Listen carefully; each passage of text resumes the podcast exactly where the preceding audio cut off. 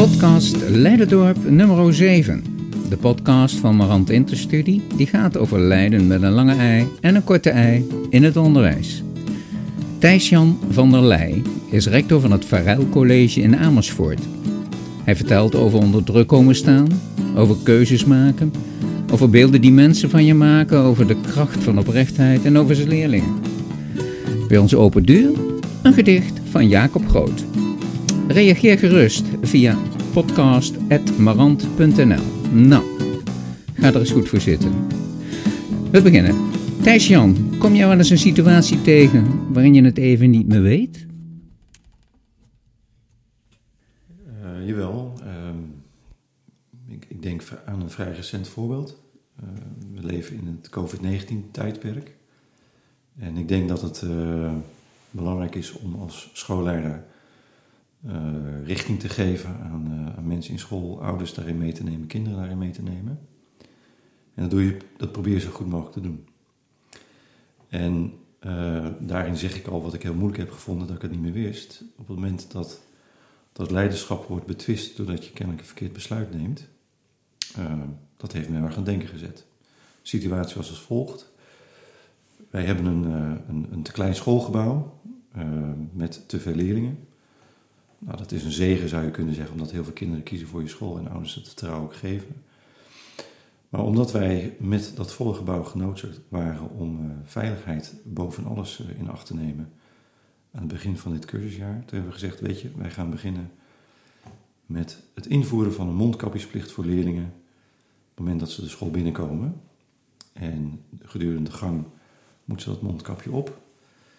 En gedurende het moment dat ze in de les zijn, kan het af.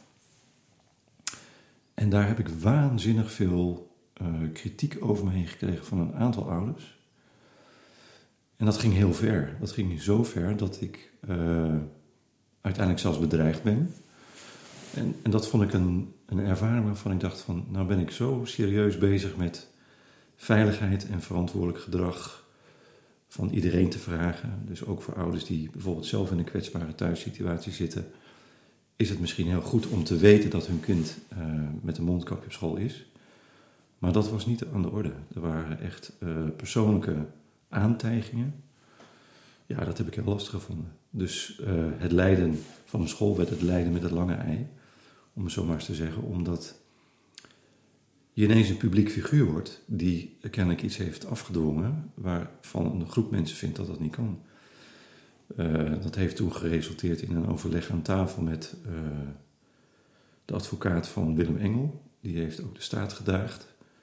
Die heeft ook toen mij proberen uit te dagen om uh, terug te creëren op mijn schreden. Dat heb ik geweigerd. Um, maar goed, wat heel raar is op het moment dat je dus ook ziet dat dat verhaal in de pers komt. En dus ook mensen van buiten je eigen community daarop gaan reageren. Met persoonlijke bedreigingen enzovoort. Ik heb zelfs aangifte gedaan bij de politie op basis van één reactie. Maar het heeft me wel aan denken gezet, waar sta ik nu eigenlijk voor? En hoe moet ik hiermee omgaan?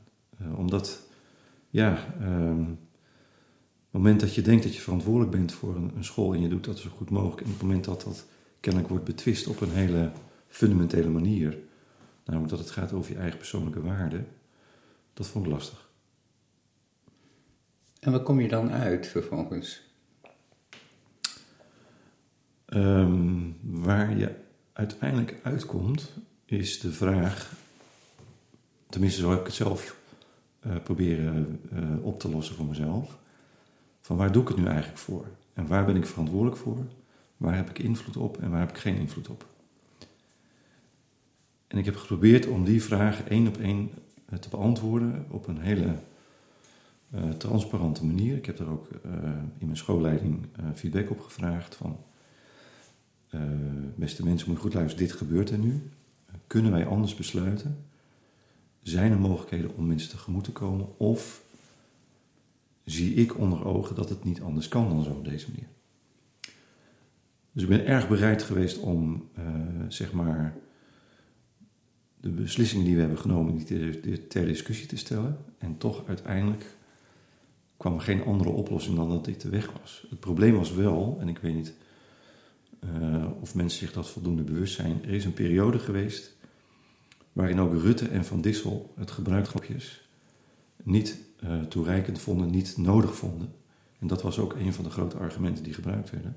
Dus ook tegen die verdrukking in van overheidsbeleid, wat daar niet duidelijk over was, dan toch volhouden, dat was natuurlijk heel ingewikkeld. Omdat je ook moet bekennen uh, dat je niet de deskundige bent. En uh, normaal denk je in het onderwijs, ook als leider, dat je weet van hoed en rond en dat je daar dus ook beslissingen op kan nemen. Nu wist ik dat niet. Dus ook de onzekerheid uh, van een overheid die niet helemaal zeker wist van waar ze nu wel of niet op stuurde, dat maakt het complex. Maar uiteindelijk, um, door veel te praten, veel na te denken, uh, ook toe te staan dat twijfel mag in het werk, denk ik dat we hebben volgehouden. En ik zeg we omdat ik dat ook echt samen heb willen doen. En uiteindelijk denk ik dat we ook nu in de afdronk van uh, die situatie toen ja, positief zijn over datgene wat we nu op school zien aan besmettingen. Dat valt erg tegen. Of dat valt erg mee bedoel ik. In die zin dat het, het, het, het uh, heeft bijgedragen aan ja, een, redelijk beperkt aantal besmette leerlingen. En dat is denk ik heel positief. Wat zegt het over, uh, wat heb je eigenlijk geleerd over leiderschap erin?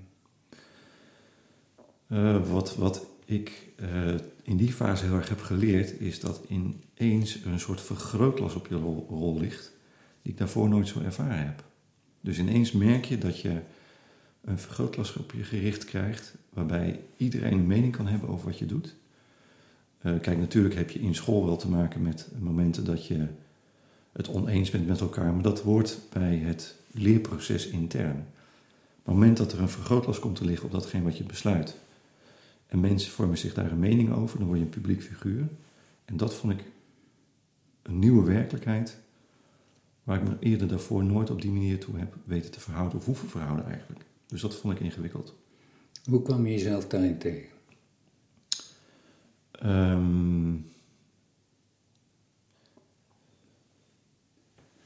is een mooie vraag. Hoe kwam ik daar zelf in tegen? Um, als je door de ogen van de pers het stuk leest, die er toen over geschreven hebben, dan merk je aan de ene kant een soort uh, verantwoordelijkheid die iemand kennelijk neemt, maar ook wel iemand die uh, een verantwoordelijkheid neemt, waarbij uh, de keerzijde is dat er ook andere mensen zijn die een hele andere mening hebben en die dat gewoon ook betwisten. Dus die verantwoordelijkheid die je neemt en die je normaaliter ook uh, moet nemen en die ruimte die je ook gegund krijgt, die stond onder druk in dat artikel. Omdat je ineens merkt, er is een, een keerzijde, namelijk zodra dat breder gaat liggen, of breder gaat, breder gaat spelen, ja, dat doet iets met uh, hoe je naar jezelf kijkt. Dus de vanzelfsprekendheid van datgene wat je normaal doet, die zet ik dan op dat moment tussen aanhalingstekens, omdat ik denk, hé, hey, het is mogelijk om daar anders over na te denken. En hoe kom je daar dan doorheen? Wat, wat doe je dan?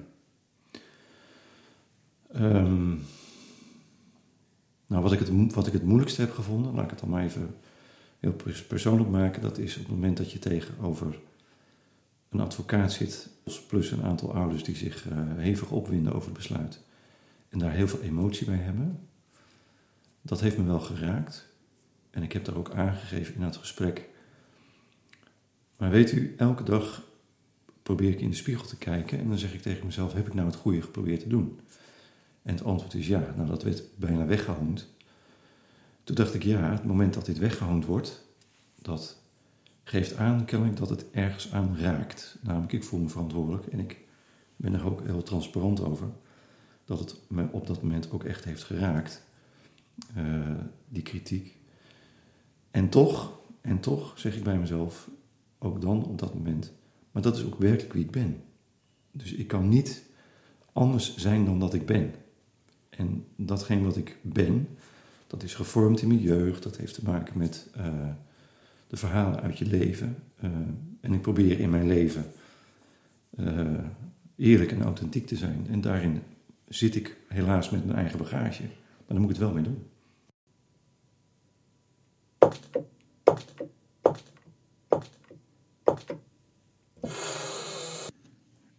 Deurtje open. Ik vroeg Thijs-Jan om een gedicht dat bij zijn verhaal past. Hij gaf me het volgende. Aan de reling sta je. In je ogen Morgana's van het eiland waar je haar hebt liefgehad. Heel late kinderstemmen reppen over zee, nog van een lieve schat of een diepe schacht. Ach, je weet het niet meer. In je kop een gat, in je kooi een koffer waaruit je souvenirs worden gejat. Een gedicht van Jacob Groot.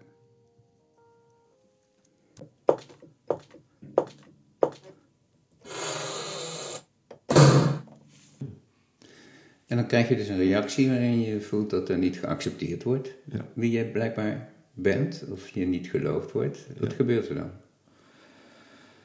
Ehm, nou, dat heeft een aantal fasen, merk ik voor mezelf. Eerst eh, denk ik, het kan niet waar zijn dat het zo werkt.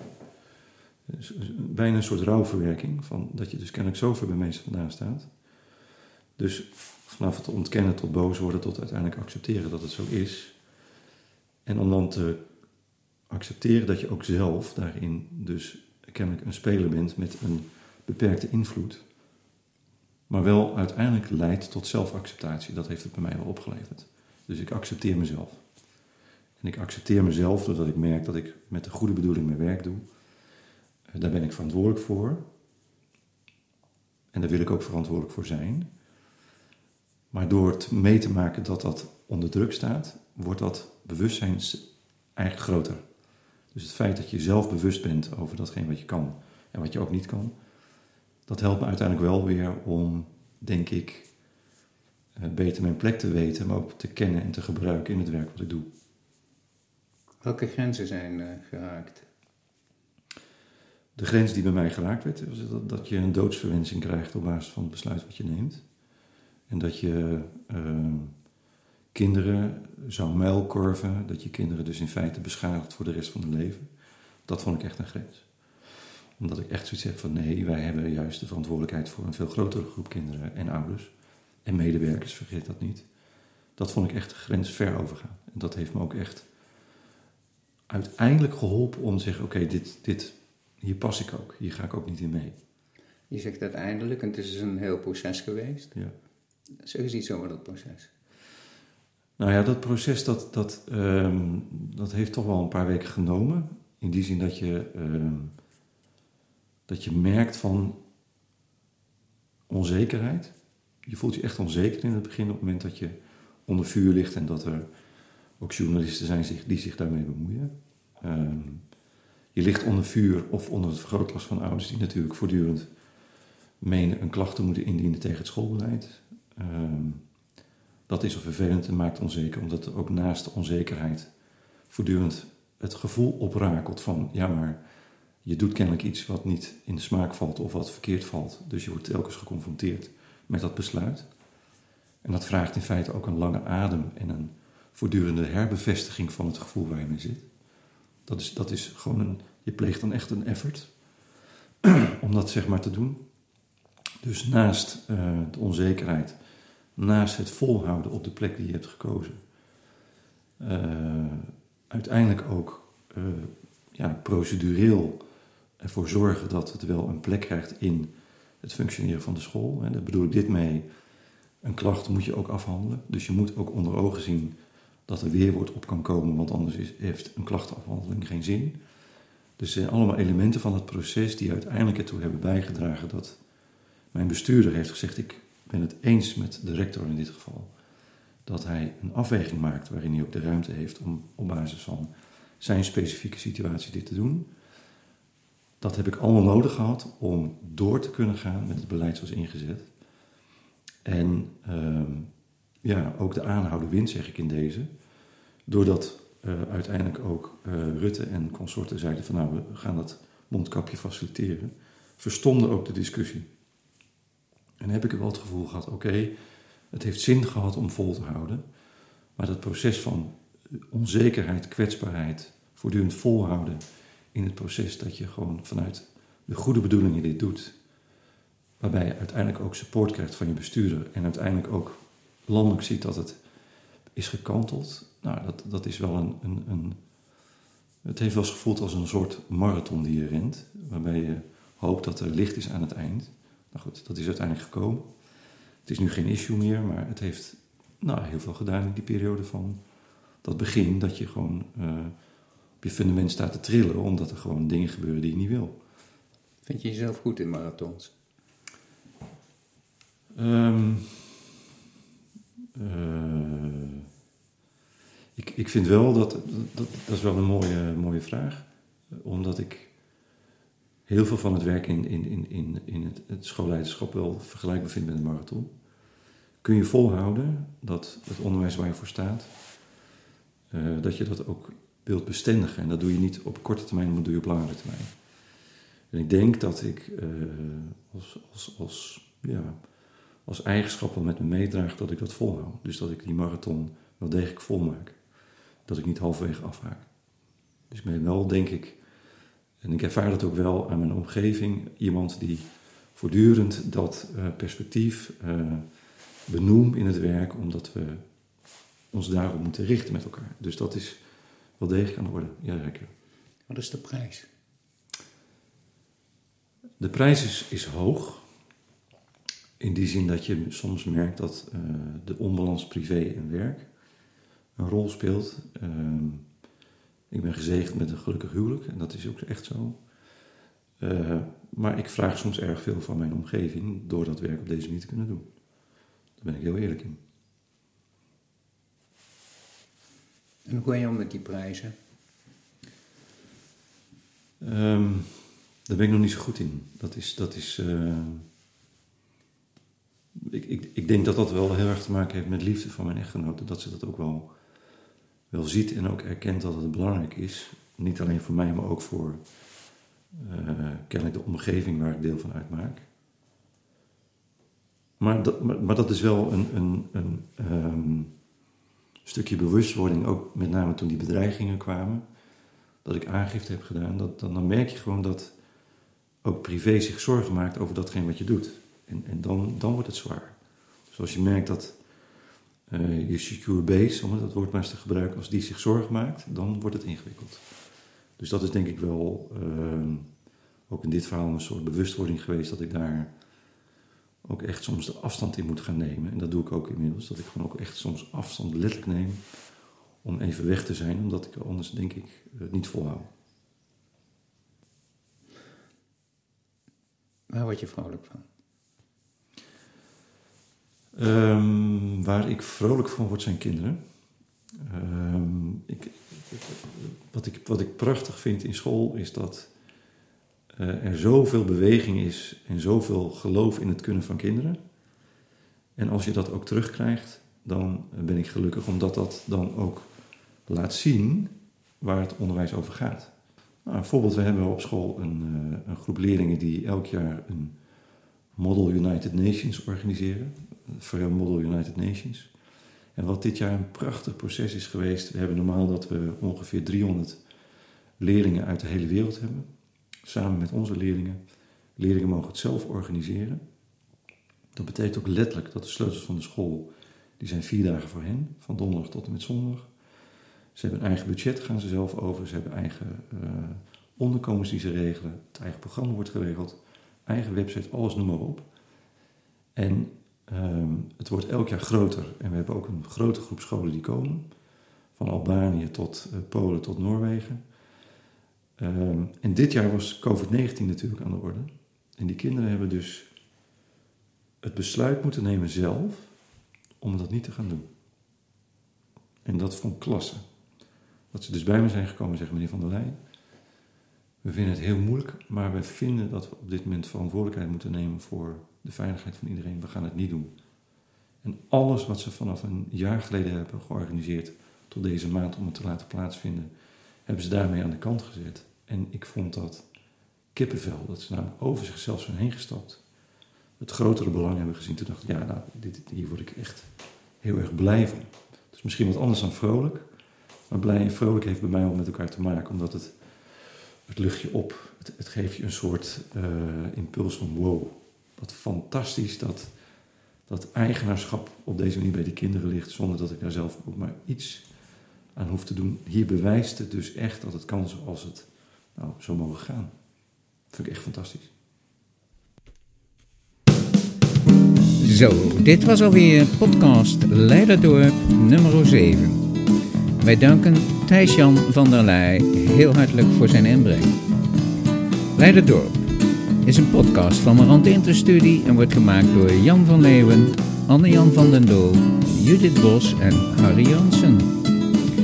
En zoals al eerder gezegd hebben, we zijn blij met vragen en reacties. Stuur ze naar podcast.marant.nl Graag tot het volgende Leiderdorp.